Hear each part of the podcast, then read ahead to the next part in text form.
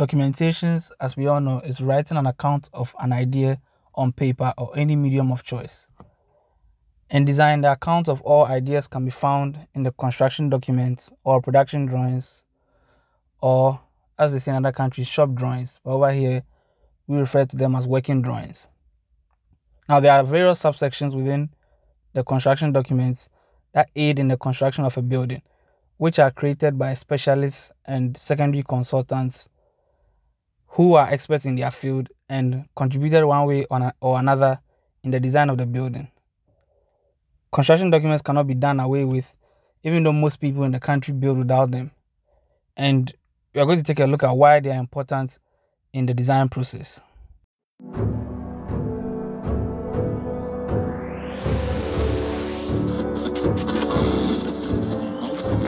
This is the paradigm shift to bring a change to the thinking of architecture.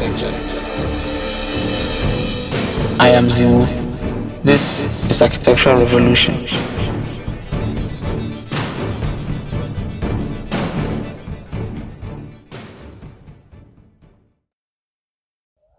Before the construction documents phase begins, the clients and architects will have settled on a final design and then the architect can begin preparing drawings, notes, and technical specifications that will be necessary for the bidding, construction, and permit application. The construction documents phase is the largest of all the phases for the architects and can be about 40% of the architect's work and fees, which you should be aware may vary subject to the project type. Now, in this phase, the architects and engineers finalize all technical drawings and engineering drawings, including the detailing. These technical and engineering drawings and detailings include heating, ventilation and air conditioning systems, plumbing, electrical, gas, energy calculations, and all products and materials which would all be selected and scheduled. Now, your architect would produce multiple drawing sets, including a filing set for approval from the district assembly or town and country planning, or maybe from the council. And then a separate set of construction drawings for the general contractor, which would then be used for the bidding process. And after the bid has been awarded to a general contractor, they will then use that to put up the building. As you may have noticed, um, there isn't much here for a client to do in this phase except approve the multiple drawing sets which when has been which would have been completed and then which will be used for bidding and permits application. Now these drawing sets become products for the architect to submit at the end of the phase, the construction documents phase. And the first set is a permit set which would be sent to the district assembly for a building permit as well as the EPA for approval. Sometimes we normally forget to mention that the EPA, that's the Environmental Protection Agency, also require permission. They also require a permit application to build on any piece of land in Ghana. Now the other set is that uh, which would be issued for construction and can be finished after the permit set is completed and submitted. The permit process can really take a long time. So getting those drawings sent in first will help move the process along smoothly. And permits is a really crucial point in in the, the design process. Because without the construction documents we can't we can't get the permits. Without the permits we can't build. But I did mention that people build without construction documents. That also means that they build without permits as well. And I'm sure you've noticed a lot of the um, stop work produce permit signs by maybe one district assembly or another, maybe AMA or KMA or TMA or which other one is there? You know, there are so many around, and they do that for their districts.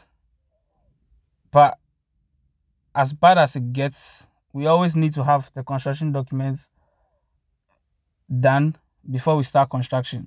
And in this phase that we need to get that done. And that's where majority of the architect's work goes into.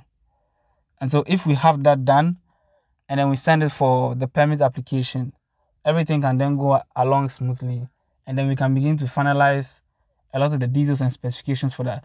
Now, the sending the drawings early for permit approval is not necessary because they might not require all the details, specific details that will be used in the construction, but just some middle ground amount of construction documents and specifications to show that this is a workable design and this can be built. They definitely would make some changes here and there, which you can then work on um, to finalize the application, the permit application, and then also finalize for the construction and bidding as well. Now, continuing with the drawing sets, information necessary for each set is different and is vital to the contractor, like the details of a decorative design element, which doesn't really matter to the district assembly, let alone the EPA or the town and country planning, depending on what application you're going in for. But including all information for both sets can cause confusion to the contractor or permitting authority, and that is why this phase can really take a long time because the architect then has to make the right decisions to move the process along smoothly. The construction document fills in all the details and includes every element of the design. The higher the quality and completeness of your documents, the more accurate bids you will get as it really helps, you know, to know the estimated cost of construction and even a near precise cost of construction of your project. And because this this part is very crucial and very important during the bidding phase. Once you have more information, which we can then present to the various contractors who are bidding, if we are using uh, the design bid build tender process for so for those contractors to uh, tender bid for the work, they will be able to calculate the real cost of the project. But if they have whatever information you're giving to them, they can't do much at all but just price for that particular piece of information you're given to them. So drawing sets are very necessary and then really need to be filled out to the maximum amount of details that will be used um, to put up the building. Now the drawing sets that are produced at the end of the phase are really a lot and I would like to mention a lot of them so you get to know what goes on or what is produced at the end of the construction documents phase. And we start with the project information,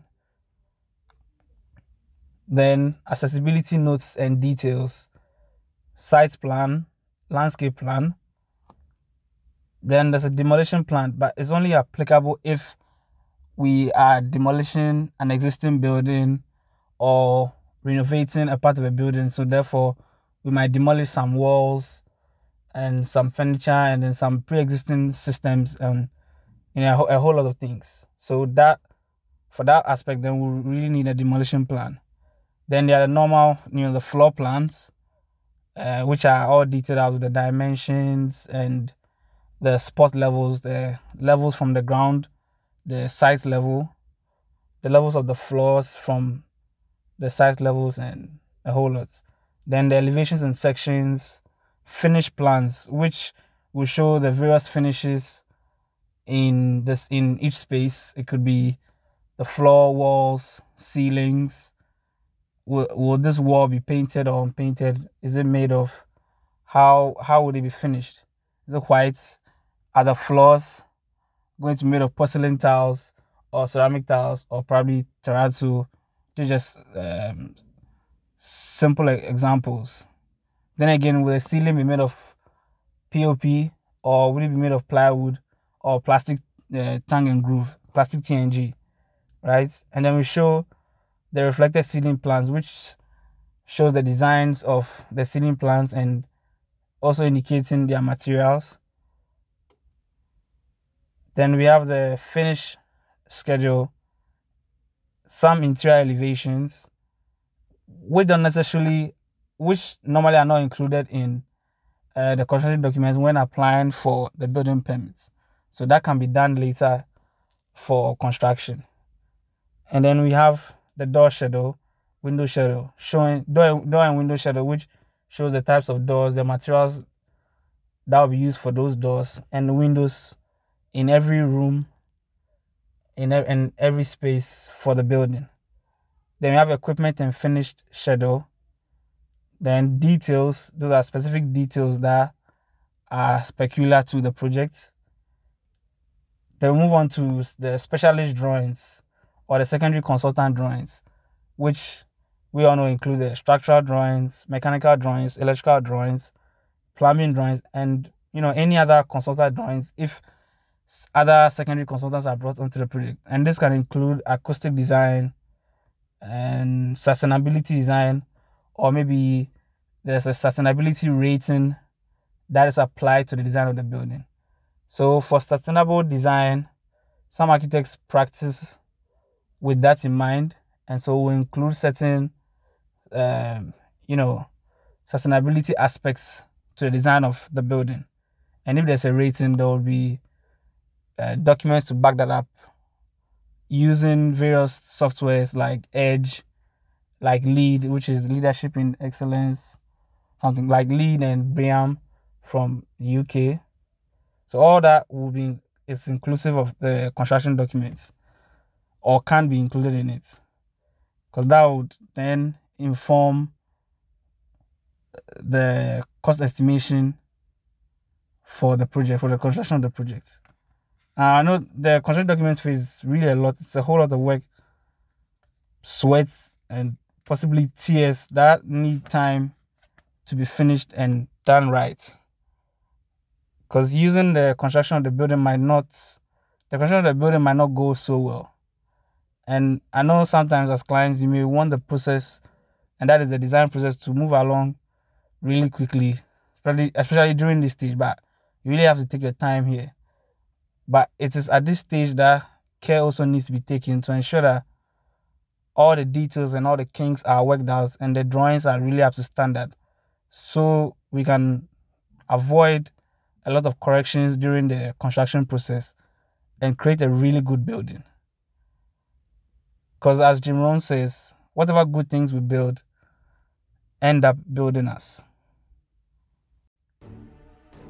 And that's all for now. If today's chapter was enlightening, please don't forget to leave a review, subscribe, and share the podcast to those you think could also be enlightened by it. So until next time, do take care.